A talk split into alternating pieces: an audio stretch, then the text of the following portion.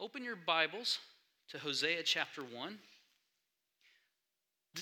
Does anybody in this room not know that there was a book in the Bible called Hosea? anybody not know? No one's going to raise their hand and admit it. See, I asked the youth a few weeks ago this actually, and a bunch of them raised their hands. They're not afraid to admit it. so, no, I'm, I'm just really excited. Um, the Lord's put on my heart. I'm just going to go ahead and pray while you guys turn to Hosea chapter 1. Father God, I just thank you for your word. I thank you that your word does not return void. I thank you that your word is applicable to us today and that it still speaks. And so, Father, I just thank you for who you are. And I thank you that you will speak today. Holy Spirit, be the words that speak today. Not my thoughts, not my actions, not me, Holy Spirit, you, Holy Spirit. Because when you speak, Holy Spirit, lives will change and Jesus will be lifted up and magnified in our midst. And so, Father, I pray and I thank you for everyone in this room, and I just thank you for hearts prepared. In Jesus' name, amen. So, today we're going to be talking out of the book of Hosea. It's something that's really just kind of been burning on my heart lately, and, and I don't know why. Just I don't always spend a ton of time in the Old Testament in my personal studies, but I've just been like devouring it here lately. And not just any part of the Old Testament, the, the prophets especially. Um, so today, the title is Hosea Speaks. Before we go any farther, let, us just start reading it. Let me, we're just going to read Hosea chapter 1, and then I'm going to forget all the other preface stuff I had, and I'll get into that in just a second. Hosea chapter 1. The word of the Lord that came to Hosea the son of Beeri in the day of Uzziah, Jotham, Ahaz, and Hezekiah, kings of Judah, and in the days of Jeroboam the son of Joash, king of Israel. When the Lord began to speak by Hosea, the Lord said to Hosea, Go take yourself a wife of harlotry and children of harlotry. For the land has committed great harlotry by departing from the Lord. So he went and took Gomer, the daughter of Diblaim, and she conceived and bore him a son. Then the Lord said to him, Call his name Jezreel, for in a little while I will avenge the bloodshed of Jezreel on the house of Jehu, and bring an end to the kingdom of the house of Israel. It shall come to pass in that day that I will break the bow of Israel in the valley of Jezreel. And she conceived again and bore a daughter. Then God said to him, Call her name Lo Ruhamah, for I will no longer have mercy on the house of Israel. But I will utterly take them away. Yet I will have mercy on the house of Judah. Will save them by the Lord their God, and will not save them by bow, nor by sword or battle, by horse or horseman now, when she had weaned Lo Ruhamah, she conceived and bore a son. Then God said, Call his name Lo Ammi, for you are not my people, and I will not be your God. Yet the number of the children of Israel shall be as the sand of the sea, which cannot be measured or numbered. And it shall come to pass in the place where it was said to them, You are not my people, there it shall be said to them, You are the sons of the living God. Then the children of Judah and the children of Israel shall be gathered together and appoint for themselves one head, and they shall come up out of the land, for great will be the day of Jezreel. So, this book is absolutely crazy. it is unlike any of the other prophets. So, all the other prophets, they get a message from God and they stand up and they speak boldly the words of God. Well, God speaks to Hosea and says, Hosea, more than your words, it's going to be your life that is my message to the people. And so then he tells Hosea, go marry a harlot. Now, for a good, proper Jewish man of God, he was probably like, I'm sorry, Lord, I think the connection got a little fuzzy there for a second. what did you just say? He said, Yeah, go marry a harlot. In case you guys don't know what a harlot is, that's someone who goes and sleeps around a lot. and it's often mistaken, so a lot of people falsely attribute that to her being a prostitute. She was not a prostitute, she was just an immoral woman who ran around. So he, it says he goes and he finds a woman named Gomer. That, that's clue number one that she's no, she's no good. Her name's Gomer.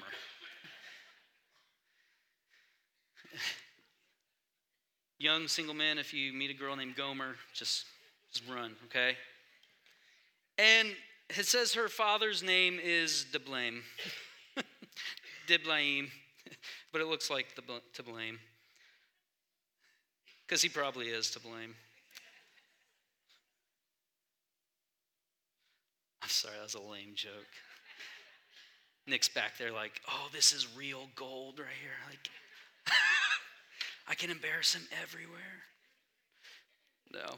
So her father's name is Diblaim, and her name is Gomer. And so Hosea marries her. And true to her nature, she continues to run. She continues to have affairs. She continues to sleep around with other men. Now, not everyone can understand this necessarily, but if you're in, in the room and and you've either been a victim of adultery or you you have yourself been one who's committed adultery this this message might hit a little more impactful to you.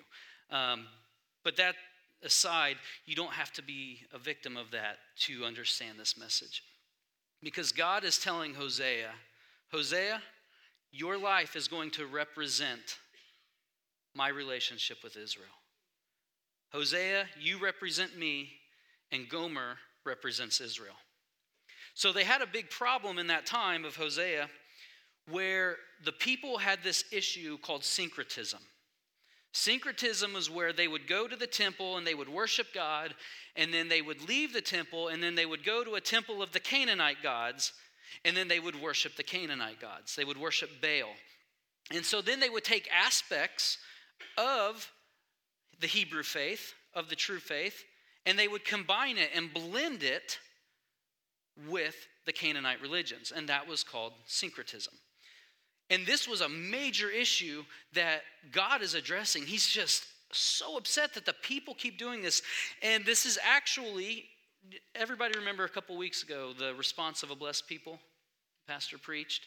And he talked about the people coming out of Egypt and how they plundered Egypt and then they melted down the gold that they got, that God gave them, and they turned it into a calf to worship because then they start saying, well, we could do this or we could go back to Egypt.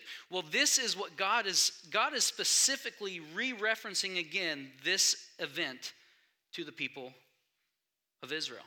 He's reminding them, hey, you guys remember that time your people came out of Israel or out of Egypt and you melted all the provisions that I gave you and turned it into idols? and I had to punish you guys, he's saying, You're doing it again. He's calling out, he's saying, You guys are doing the exact same thing again. So this this book is just, oh man. You read it and it, it sounds so distant. It sounds so foreign. Sounds so, so far removed from us. And then you dig into it and you realize that it is us that it, it hits just exactly right, right on the nose. And the more I've been reading it and I'm, I'm just, I'm hit with it, I'm going, man, the, the, the exact circumstances may have changed a little bit, but all in all, we're the same people. We are the same people as before. And I'll get to that in just a little bit. But so God has this message that He is Hosea and Gomer is Israel. And through their marriage, their relationship, their life, the way God views Israel is on display. The way God feels for Israel is on display. Like I said, if you've ever been a, had someone cheat on you in, in a relationship, or you've been in a relation or you're just you're in a relationship and you just you just go boy i don't know what i'd do if they were i don't know how i'd react if they cheated on me if you have any sense of understanding of that that very idea alone shows you the heart of god and how he felt how he feels when his people turn away from him how he feels when his people turn to other things he's heartbroken He hurts for it. He longs for it. Just like a, a, a spouse, someone longs for their spouse who's left them. He, he, he longs for you. And it's, it's just, it's incredible the imagery because at first your, your first instinct is to go, wow, that's kind of a harsh view. He's treating us like, like we're harlots. And the reality is, he's treating us like a spouse who has left us and the spouse that he's not ready to give up on yet. And so we have three lessons from the book of Hosea specifically that we can learn and that we're going to take out of this today. There, there's a lot more lessons. I mean, we could just dig into this book and dig into this book, but we're going to take three lessons from it today. Lesson number one that we see from Hosea is that God will and must judge sin. God will judge sin and he must judge sin. Why must he judge sin? Because he's a good God. Plain and simple. He's, he's a pure, holy, righteous God. And the Bible says sin cannot dwell in his presence. So if he is to have a relationship with us, and his pastors even talked about this the past couple weeks, if he's to have a relationship with you, the sin must be dealt with. The sin must be judged. It must be dealt with. And it's not even because he's just like, oh, I can't believe these people. I'm going to get rid of them. It's, I want that person in my presence. And they cannot be in my presence if they're tainted. And so I've got to get them to where they're not tainted. So there has to be a level of judgment with undealt with sin because he would not be just if he didn't. He would not be good and holy and righteous if he did not. Does it make sense? So he will and he must judge sin. So they had three, three children together.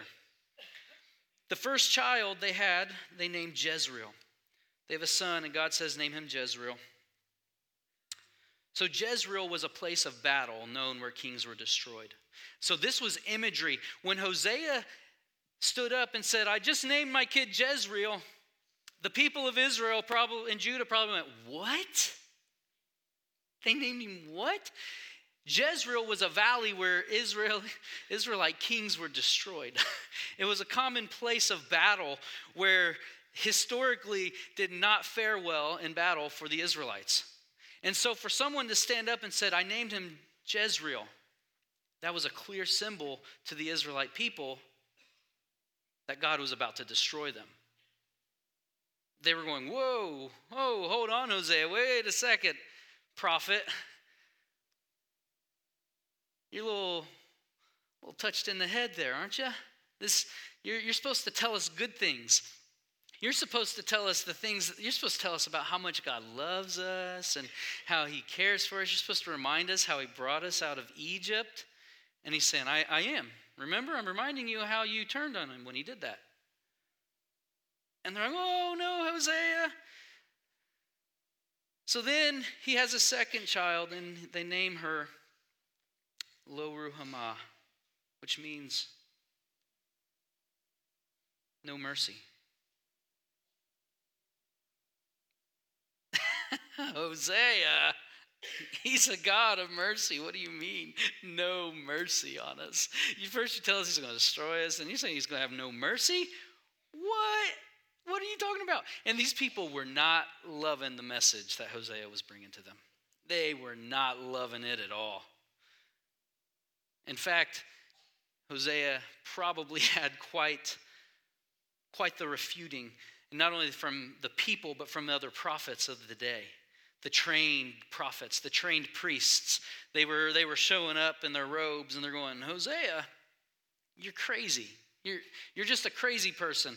You're just someone who's upset. You're just upset right now because your wife's having an affair. And he's going, No, this is the message from God. And then they have a third son, which says, His name, Lo-ammi. God says, It means you are not my people. Now the Israelites are really up in arms. God said we're his people. What do you mean we're not his people? Oh, come on, Hosea. And these people are they're just they're just going crazy right now. Like this we're going to be destroyed. He's not going to have any mercy, and we're not his people. These are the three things, Hosea, that is not God's character. These are not God. You cannot tell us this, Hosea. People are not loving this, they are not liking this message at all. Jude chapter 5, or sorry, Jude 1. In verse 5, he says, This is Jesus' brother in the book of Jude talking. He says, But I want to remind you, and, and I only say this for the people who go, Oh, thank goodness we're, we're in the new covenant, we're in the New Testament now.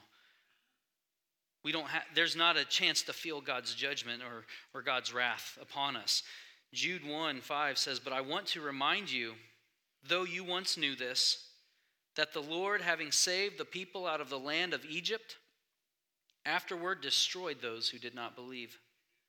And the angels who did not keep their proper domain, but left their own abode, he has reserved in everlasting chains under darkness for the judgment of the great day. As Sodom and Gomorrah and the cities around them, in a similar manner of these, having given themselves over to sexual immorality and gone after strange flesh, are set forth as an example, suffering the vengeance of eternal fire. Jude is reminding the people hey, yes, he's a loving, he's a merciful God, but if you do not get your life right, don't forget he's the God who destroyed Sodom and Gomorrah. Don't forget he's still the same God who cast angels out of heaven. By the way, if he's casting angels out of heaven, think about it. What chance do you have? If you're, you're not, right? He's casting angels out of heaven who disobeyed him. He's he destroyed Sodom and Gomorrah. He's coming against sin. God will come against sin. God will rise up and defend his word. He will rise up and defend his people. And if you're not on the right side of that, the Bible talks about there is an end, there is an eternal fire, there is a punishment, there is a judgment. Right? Anybody in agreement with this? It's, it's very clear. So God will and must judge sin. But that's not his heart. That's not his heart. That's not what he wants to do. There's, there's not a part of God at all that wants to destroy. Even remember the story of Sodom and Gomorrah. When Abraham stood up and was like, God, if there's even, if there's even like five righteous people in that city, will you spare it? And God was looking for every excuse to spare it. And he's like, Yes, if there's even five in there, I'll, I'll spare it. And it couldn't be found. They, they, they, they just weren't found there. So it's not his heart. Let's go to Hosea chapter 2. And let's go to verse 14. But, but as we're getting ready to read that, I want to focus on the end of chapter 1, where he says, You are not my people. So when he says, You are not my people, he was not speaking his heart, but rather he was speaking what the actions of the people said to them, said to him. Through their lives, they were telling God, We're not your people. We, we don't honor you. We don't serve you. And God made a covenant with the people of Israel. He made a covenant that was not dependent upon the actions of the people of Israel. All they had to do was engage and welcome in the covenant. The covenant God made with Israel was that I will be your God and you will be my people. And with the people not responding and reacting that way, God's saying, Look, you guys are telling me with your lives that you are not my people. They thought they were his people. They, oh, we're the people of God. They walked around with some pride in that. And as they were walking into the Canaanite temples to worship Baal, they're saying, hey, I'm, I'm a servant of the God of Yahweh too. Which goes back to why the children were so important. The three children, they had what was called a fertility god in, in Canaan. And the ritual act, and most scholars believe Gomer probably participated in this act, was she would go to the temple of Baal and purchase a male temple prostitute who was a slave, and she would sleep with him in order to please the Canaanite gods. And the belief was if you if you performed it at the right time and you you pleased the gods, that their belief was you could wake the gods up, and then the gods would have intercourse and then place the seed inside of you and bless you with a child. Isn't that crazy? And that's what this, so that's what this woman was doing. And then she would come back to Hosea, who's a prophet of God, and say, I just went to the I just went to the temple and slept with the prostitute. We're going to have a child now. And I bet he was just like, God, why does this have to be me? Like, can you imagine how hurt he would be? Imagine the heartache, the just the tearing. And so he names these kids, and it says, Yet, verse 10, after naming them, yet the number of the children of Israel, this is still chapter 1, shall be as the sand of the seas, which cannot be measured or numbered. Yet. Yet. Let me focus on that. There, there's a lot of people, you're, you're sitting there, and maybe you're like, man, I've messed up in my life. Yet, God still loves you. Yet, God still has a promise and a plan for your life. Yet, stick with Him, push through, get right with Him. Yet, He's got a plan for you. It, it's, not, it's not over. So, we're, we're going to watch this now in verse 14 of chapter 2. Therefore, behold, I will allure her will bring her into the wilderness and speak comfort to her. And I will give her vineyards from there, and the valley of Achor as a door of hope. She shall sing there, as in the days of her youth, as in the day when she came up from the land of Egypt. And it shall be in that day, says the Lord, that you will call me my husband, and will no longer call me my master. Lesson two God will pursue us anyway. God will pursue us anyway. The judgment, all that was it was it was a result of the sin, and it could not be in God's presence. Yet God's saying He's saying this of the people of Israel. So what we end up missing, and then later on in the story, was that Hosea is told by God, "Go go win her back." See this woman who's who's been she's cheated on you, she just went to the temple and you've had three three kids potentially by temple prostitutes. Go win her back. I imagine Hosea was like, God, can I be done with this? Like, this is just too much to bear. And he's like, go win her back. And so we see in the story, Hosea goes and he wins her back. He sweet talks her, and she comes back to him. And it's like, oh, yes, it's going to be great. It's going to be great. And so Hosea is living out in reality what God does. He's going to pursue you, He's going to seek your heart. No matter how far you run, He's going to seek your heart. He's going to push after you. He's going to find you. He's going to speak to your heart. Whether or not we listen to him, it's up to you. But the fact is, God's doing it. Whether it's somebody who comes across the path and speaks the word of hope to you, or, or it's you yourself reading the word and coming to a realization. So, this is hope for your lost loved ones. Hope for those who you're praying for to come to the fold. Don't lose hope. God is pursuing them. Don't lose hope. God is chasing after them.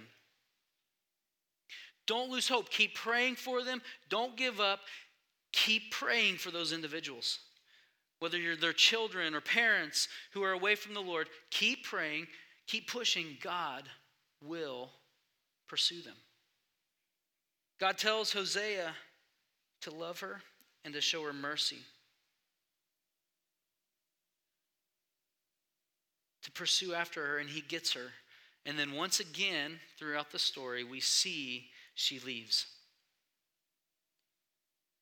And she leaves this time because he's providing, he's given her all this stuff. And she gets in her head that the other men, my, my previous husbands or the other men that I've been with, they were wealthier. They can provide more for me. And so she then leaves him once again for those things, for the riches of the other men.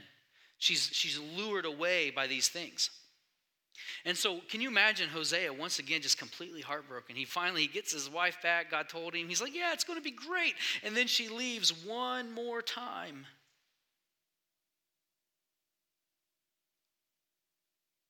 Hosea chapter 3. Let's read that. We're going to read the whole chapter. It's a really short chapter. So keep in mind, Gomer marries Hosea, leaves him, cheats on him. He gets her back. She leaves him, cheats on him again, gets her back. And then she leaves him again.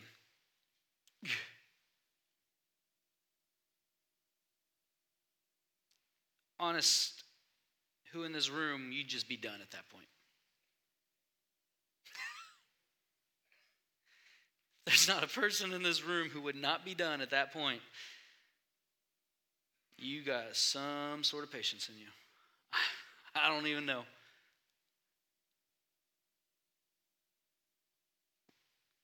Lesson three.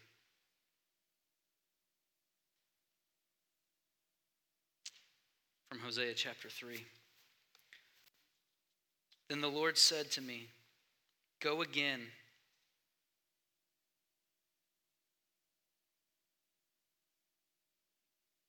Let me stop right there.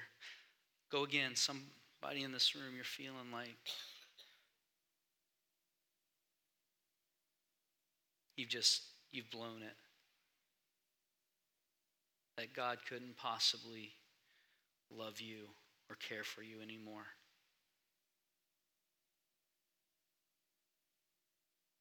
He tells Hosea, Go again. I didn't give up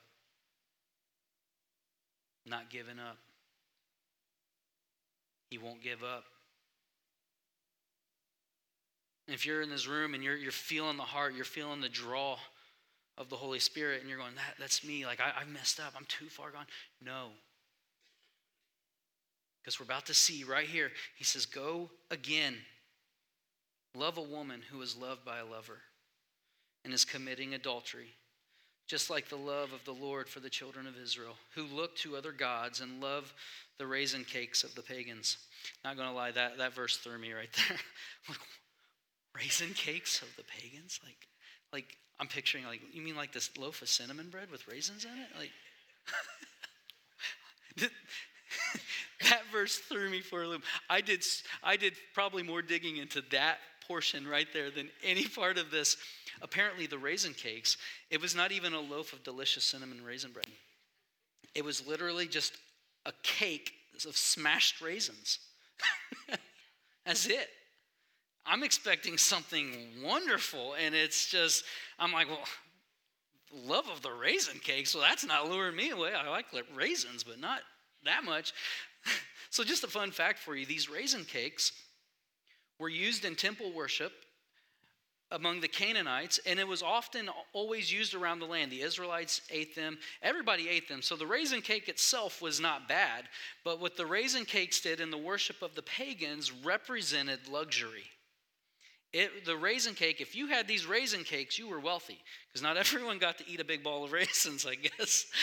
It just, I'm thinking, okay, no problem there. I'm, I'm going for the cinnamon raisin bread. It's, but yeah, the raisin cakes. That, sorry, that's just a side note. That just threw me. I'm like, is that a mistranslation? Like, I'm like looking it up. Like that. Surely that's not right. Raisin cakes. But yeah, raisin cakes. Sorry, getting back to it. Verse two. So I bought her for myself for 15 shekels of silver and one and one half homers of barley. And I said to her, you shall stay with me many days.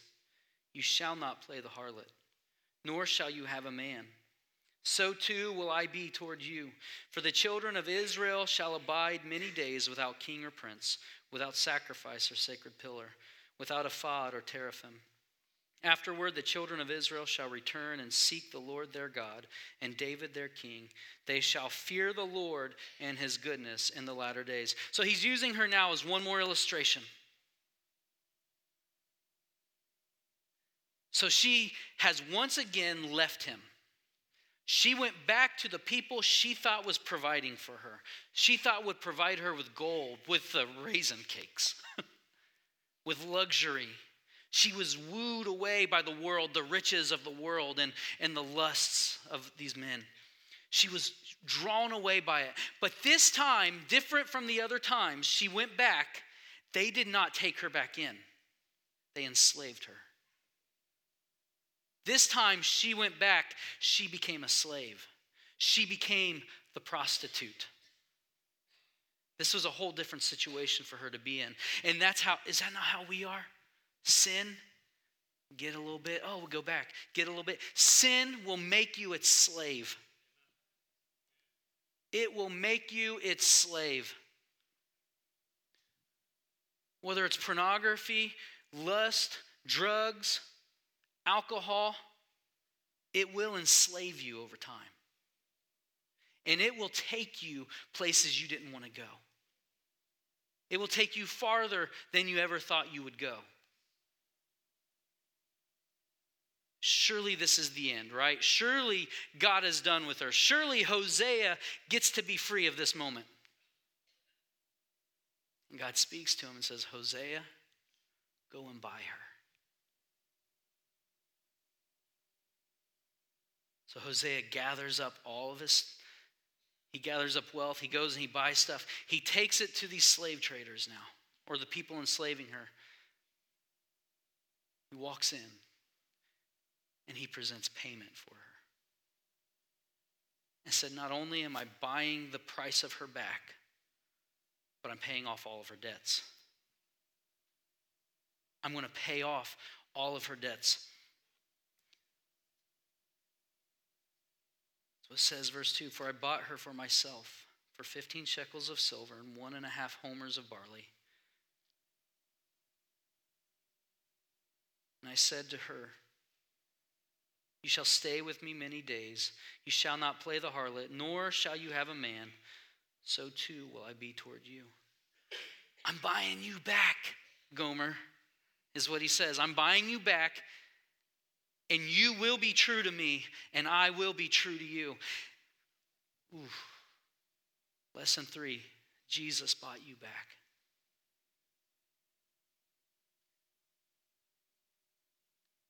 1 Corinthians 7 22 through 23 says, For he who is called in the Lord while a slave is the Lord's freed man. Likewise, he who is called while free is Christ's slave. Was anybody other than me in here ever a slave to sin? he bought you back. He bought you back. You are a freed man. And by virtue of being that freed man, we now get to be Christ's slave. And that's not a slave. And when it says Christ's slave, he's not talking about where we typically think of slave. That's that's a servanthood. That's a that's a bondage. That's Bible says, "My yoke is easy and my burden is light." We take up our cross and we choose to follow him. We choose to be true to Jesus as he was true to us and came for us and bought himself back. This was the heart of God. So not only was Hosea demonstrating how God felt toward the Israelite people as a nation as a whole. So we, we find out later on that history proved Hosea's prophecies correct, that Israel would be destroyed. We find out that Egypt and Assyria each get destroyed.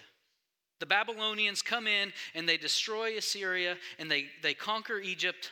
They destroy the Egyptian armies. And those were the nations who God was representing as other lovers. Israel kept turning to Egypt, kept turning to Assyria for wealth and for protection. And God says, No, I'm your source, I'm your provision, I'm your protection. And so when the Babylonians came in, they took care of those people. Guys, what we lean on is provision, what we lean on is protection. It's going to crumble outside of Jesus. This world has nothing to offer us that's going to last. God is the only source we can have for provision, for hope, for protection. He's the only true source. As great as our country is, we cannot rely upon the country. We have to rely on every word of the living God.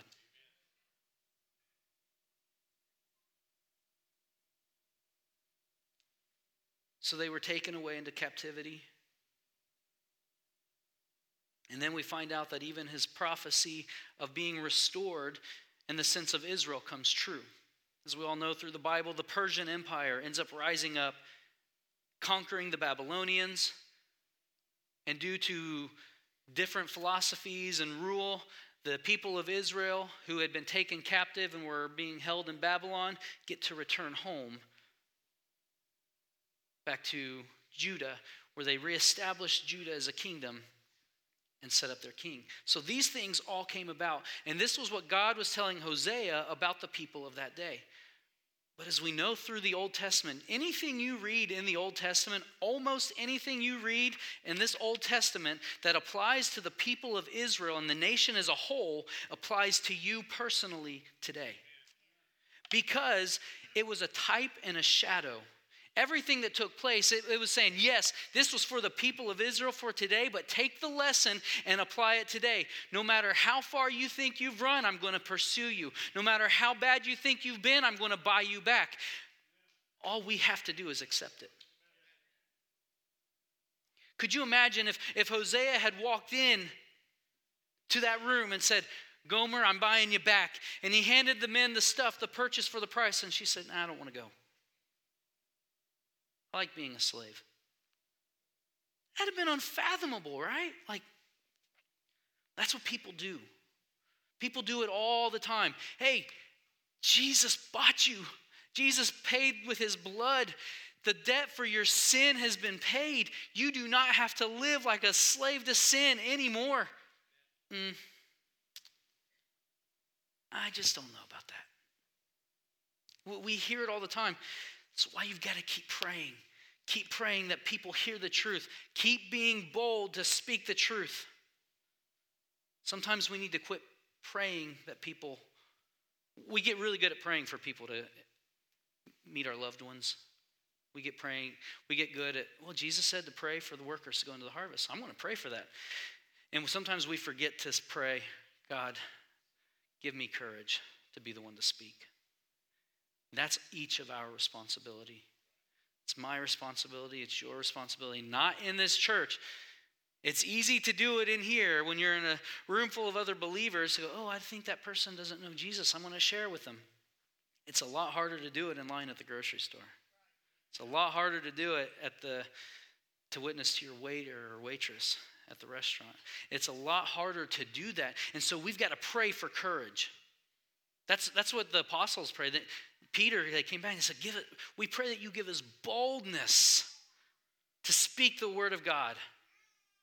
And that's what we should be praying. It's important for us to understand all this. It is very important for us to understand all this. There were three specific things that lured her away each time. Three specific things that just each time they just grabbed her attention and pulled her away. And this is the same things that will pull each one of you away. Same things that will pull me away. Same things that will pull you away. It's the same things that would, would tempt to pull Pastor away. It's the same things. We all deal with the same things. They are, she was looking for protection. We all look for protection. We look for the security. How many times do we look at our IRAs or our stock market, look at our bank accounts, look at how much we've put away. Yeah, those things are good in and of themselves to have, but they cannot and will not be your protection. We cannot rely on those things. Yes, we can have them and we can prepare and do our part, but God is our provider. We cannot lose focus that those resources are His. They are His. He will provide. The other thing that leads her away is that she's looking for riches. You say, well, didn't you just say that? No, no, this is a different thing. She's looking for other riches. Now she's looking for the luxuries. Forget about the protection. Now it's the extras. It's the extras. Again, extras in and of themselves are not bad, but when you allow the pursuit of those things to pull you from the pursuit of God, it becomes a God to you. It, it, it takes the place of God in your life. And we cannot, as people of God, allow that to happen to us. The third thing is that she's just looking for attention. She's just looking for attention. Mm, God help us. Some of you are like, well, that's not my problem. Mm, no, it's, it's a human condition. It's a human problem. We all look for attention, one way, shape, or form. You guys ever heard heard anybody say, "Well, I went to church for a couple times. I prayed a little bit and it wasn't working, so I just kind of stopped." Because they were looking for God's immediate attention, and when they didn't think they found it, they went for attention somewhere else. If you don't think people are looking for attention, just, just scroll through Facebook for a week and see what people post. you might scratch your head and you're, man, that's a cry for attention if I've ever heard one. we all do it. And you say, well, how does, how does this wrap up? When we pull away in the lust of other people and the lust of things, we're looking for attention of that. We're looking for the affections of those things. We're looking for the security of the riches or the wealth or the things of this world or that people can give us. Single women, a man cannot take the place of God in your life. A man cannot provide you with the happiness you need. Only God can. Because if you put the weight of trying to make be have a man make you happy, you're both going to fail and you're putting too much weight on him, a weight that he's not meant to have. Because he cannot make you the source of him being happy.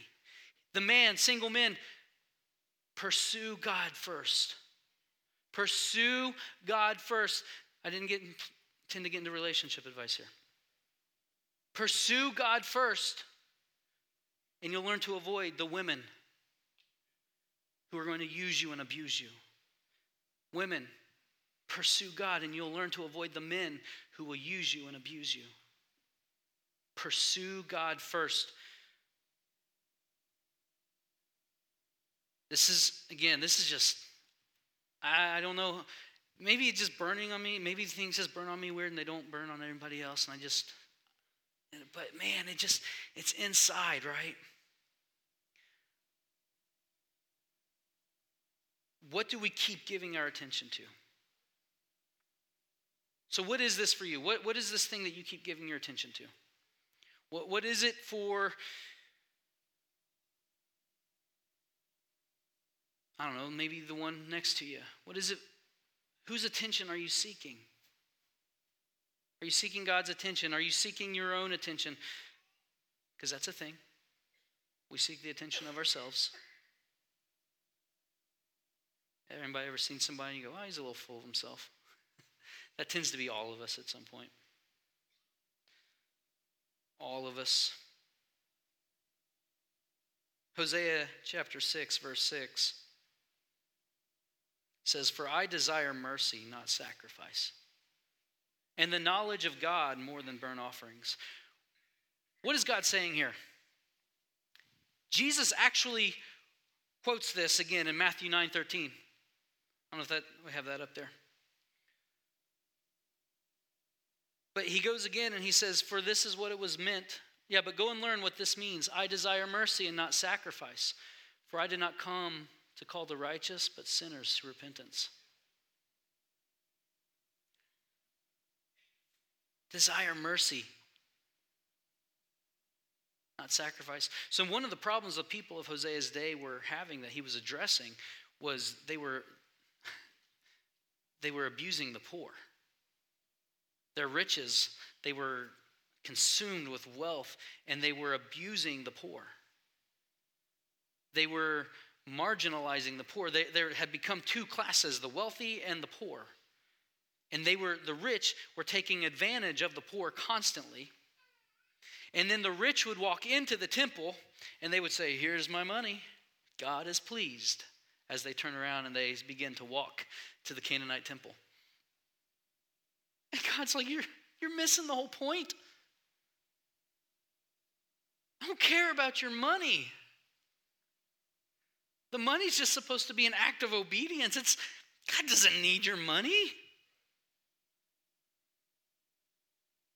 It's it's an act of obedience. That's what it was about. He says, before you bring your big offering, how about you go drop some to the poor person on the way here? Give them some money. That would be a greater sacrifice. That would be a greater offering to me than just dropping it off into the temple. Now, it was important, don't get me wrong, the temple tax and the temple was important. The, the tithe, it helped keep the temple running in the day, but that's not, God didn't need it. That's just how it got set up. God didn't need that to keep it going. God says, I can sustain my temple. I can sustain my people. I don't need it. This is just a sign of obedience. And He's going, get with the program. Your offerings mean nothing if you do not have mercy in your heart. The same mercy that I'm giving to you, drawing you back each time. If you do not live your life with that same mercy, your offerings are pointless. That's what God is saying to him. And I desire an acknowledgement of God rather than burnt offerings. He says, Pursue me. I don't care that you give a burnt offering to me. I, I want to know you. Ladies and gentlemen, if you're in this church today, you coming to church this morning is not in and of itself a pleasing act to the Lord. So if you think you're coming in and going to do your Christian duty, I'm going to show up, but you're already thinking about where you're going to be eating afterward. I've been there. I, I tell the story where this, I was, I would get on students for sleeping during service. And I tell the story then about how, yeah, one day I was in, I was sitting at church and all of a sudden I, I see this, and I, I'm a Colts fan, sorry. I, I see this picture as the Colts playing the Jaguars, and the last seconds, the Jaguars kick a field goal within the last seconds of the game and beat the Colts by two points. And I'm like, oh, man. And I wake up and I'm going, oh, I can't believe the Colts already lost today. And I'm sitting there going, oh, wait a second. I was, I was a teenager. So I'm like, wait, Colts haven't played yet. I'm still in church. Oh. I've been sleeping in church and dreaming about football. and then, of course, you see all the kids, they're like, oh, he did it. So we, we have this message. What, what is important to us? What, what are we thinking about when we come in? Are we really giving God our all? Are we really pursuing God? Are we seeking to know Him or are we just doing Christian duty?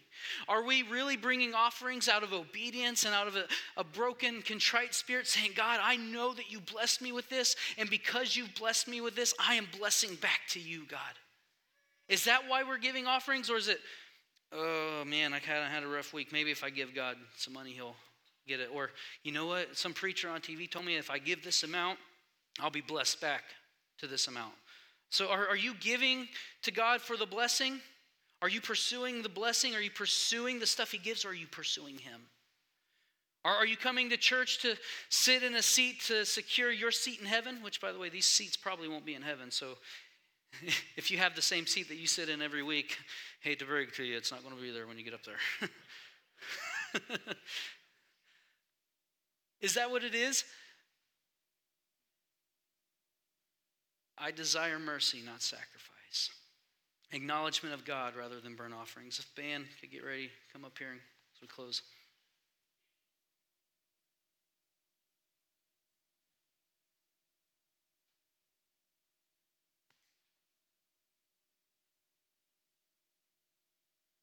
And I want this to kind of just be, as we end this, Pastor's been talking a lot lately about the importance of getting out and serving.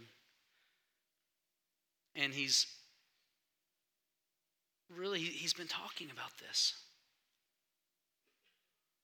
going, getting to a place where it's not about us. It's not about what we do. It's about, not even necessarily about this church, it's about a people who will be broken and contrite before the Lord and have a humble spirit and say, God, I don't know exactly where we're going with this. I don't know exactly what I'm supposed to be doing. All I know is I want you.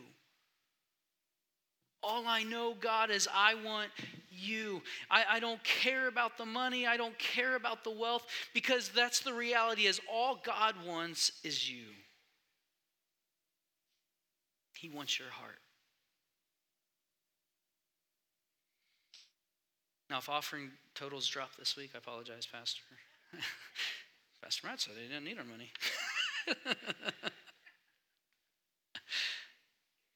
he wants you. He wants you. He wants your heart. He wants you. But the problem is, we are turning the world into our God. As a people of God, we're walking in and we're in a time when we are turning things into God's. We always have. Pastor Matt, what, what specifically has become my God? Anxiety can become your God.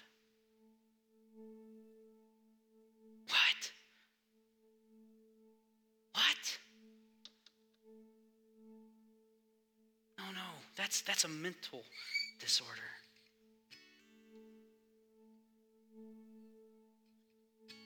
Jesus set you free.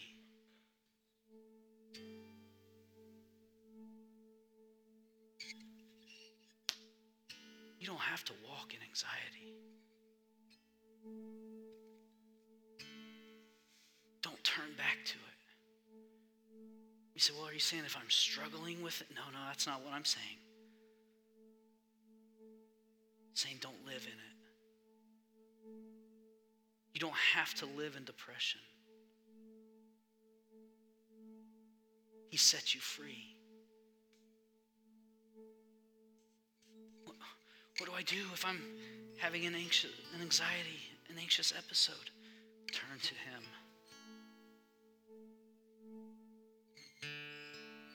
And I don't mean to say this to if you're going through these things, I'm not trying to belittle it at all. Quite the opposite. Rather. And if you take medication for it, I'm, not saying that that's wrong. Don't, don't get me wrong.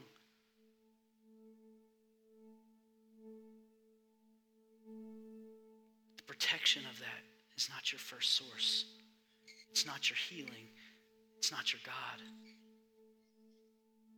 Pursue Him. Pursue Jesus. Well, what else? What else is my God? I don't struggle with anxiety. I sports. Oof. Sports are our gods. They even joke. The God, the football gods were smiling on them today. The basketball gods were smiling on them today.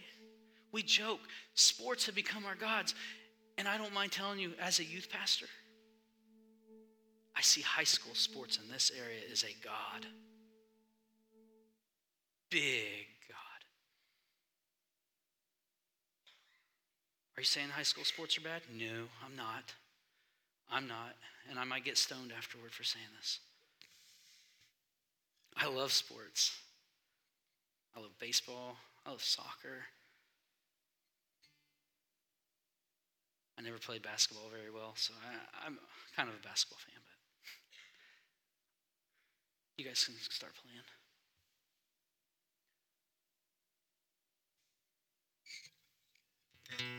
When you consistently miss church because of sports. It's a God. I'm not saying every once in a while. Again, don't don't get me wrong. Don't take this to the extreme. I'm not condemning all sports or, or the fact that people love them.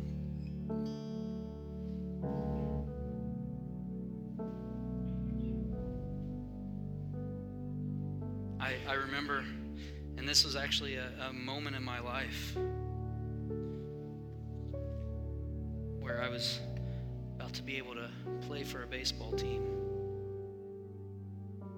And I was so excited.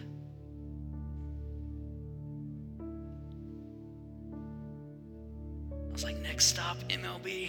Here I come. Like, I was, yeah. And then my parents said, we told them no.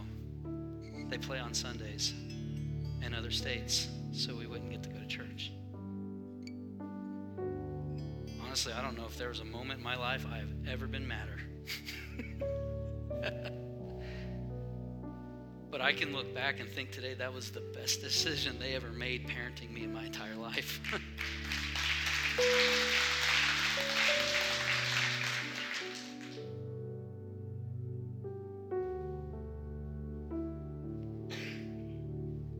Some of you, your kids have become your gods. You do anything and everything your kids tell you and ask you to do right when it's asked.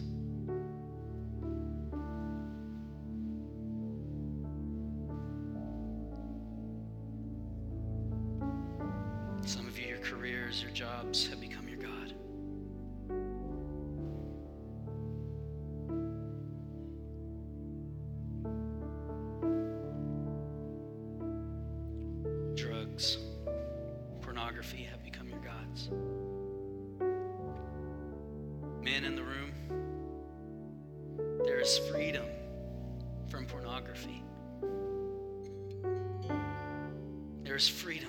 and it's found in Jesus Christ and no other name. It is the name of Jesus that breaks the chains, that breaks the bonds, that sets you free.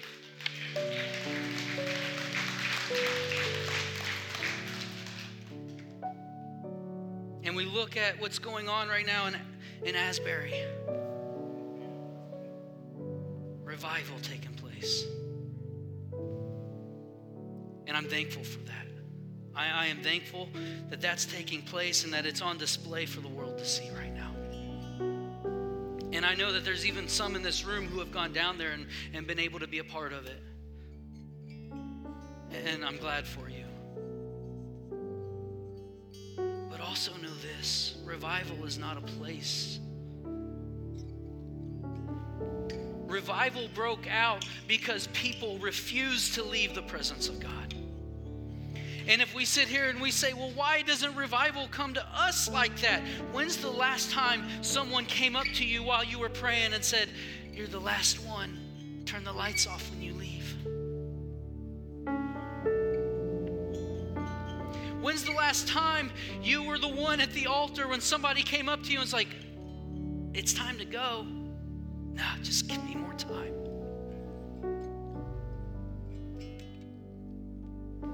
When's the last time your thought of, I need to be at that altar and the presence of God was stronger than, what am I going to order at Crossroads?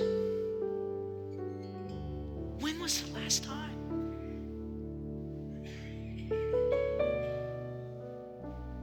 Where are the people lingering at the altar? We say we want revival.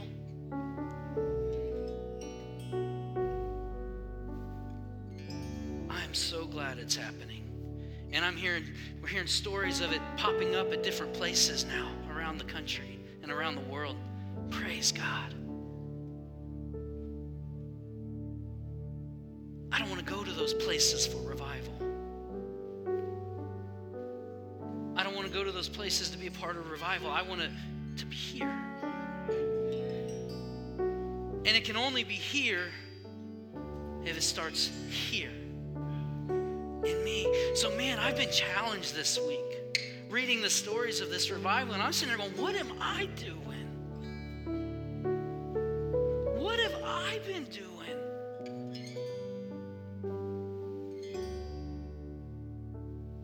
While Hosea is speaking out that God's coming after me, I'm going to the store because I got too many things to do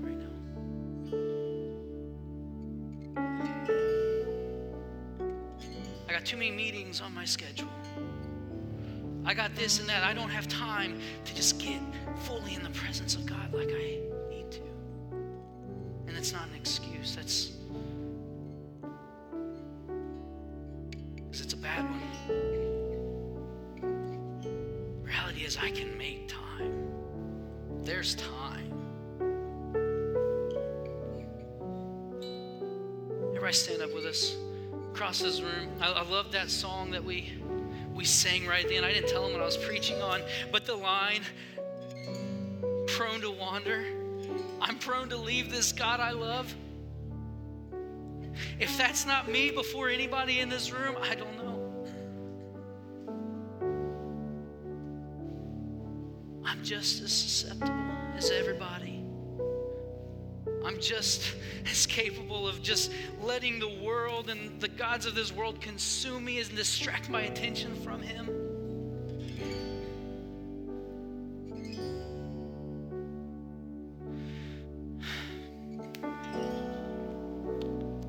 God, we need you. Father, forgive us for turning to the things of this world. Forgive us for turning our backs on you time and time again. Jesus, thank you for pursuing us. Thank you for the blood of Jesus that was shed on the cross that covers all of our sins. Holy Spirit, thank you for carrying it about and coming into our lives and redeeming us. Holy Spirit, draw us now. Draw us closer, each of us, as everyone starts praying across the room. Holy Spirit, draw us closer to you. Cause that hunger and the fire to burn in our hearts for you. Father, we want nothing else but Jesus to be glorified in our midst. We want Jesus plain and simple. Jesus, we need you. We repent of the things that we, we, we've done. We turn from those things. Jesus, we need you. Forgive us for putting things before you. Forgive us for thinking we can buy salvation or through just doing good things.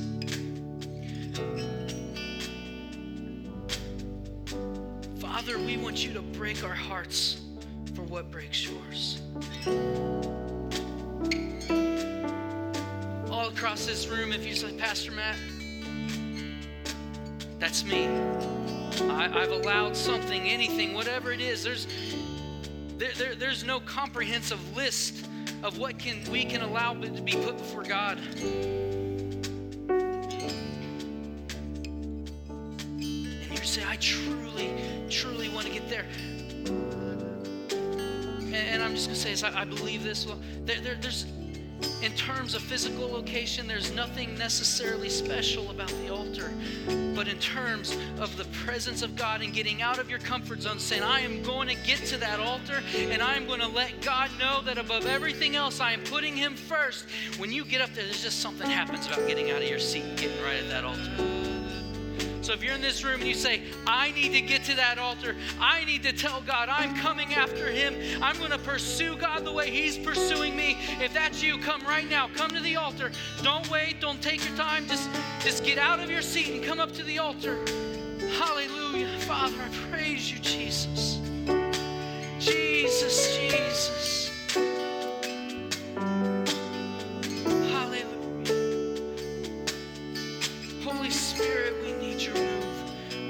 Touch. Hallelujah. Hallelujah. Don't delay. Don't delay. You know in your heart you need to be up here. Just get up here. Just come right now.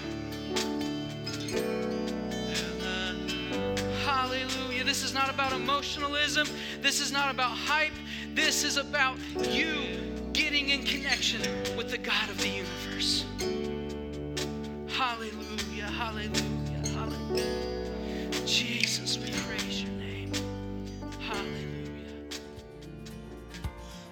We hope you enjoyed today's message. If you did, make sure you like and share on social media to help spread God's word. If you'd like to learn more about The Bridge or you'd like to give, you can go to our website at thebridge129.org. Again, thanks so much for tuning in. We'll see you next time.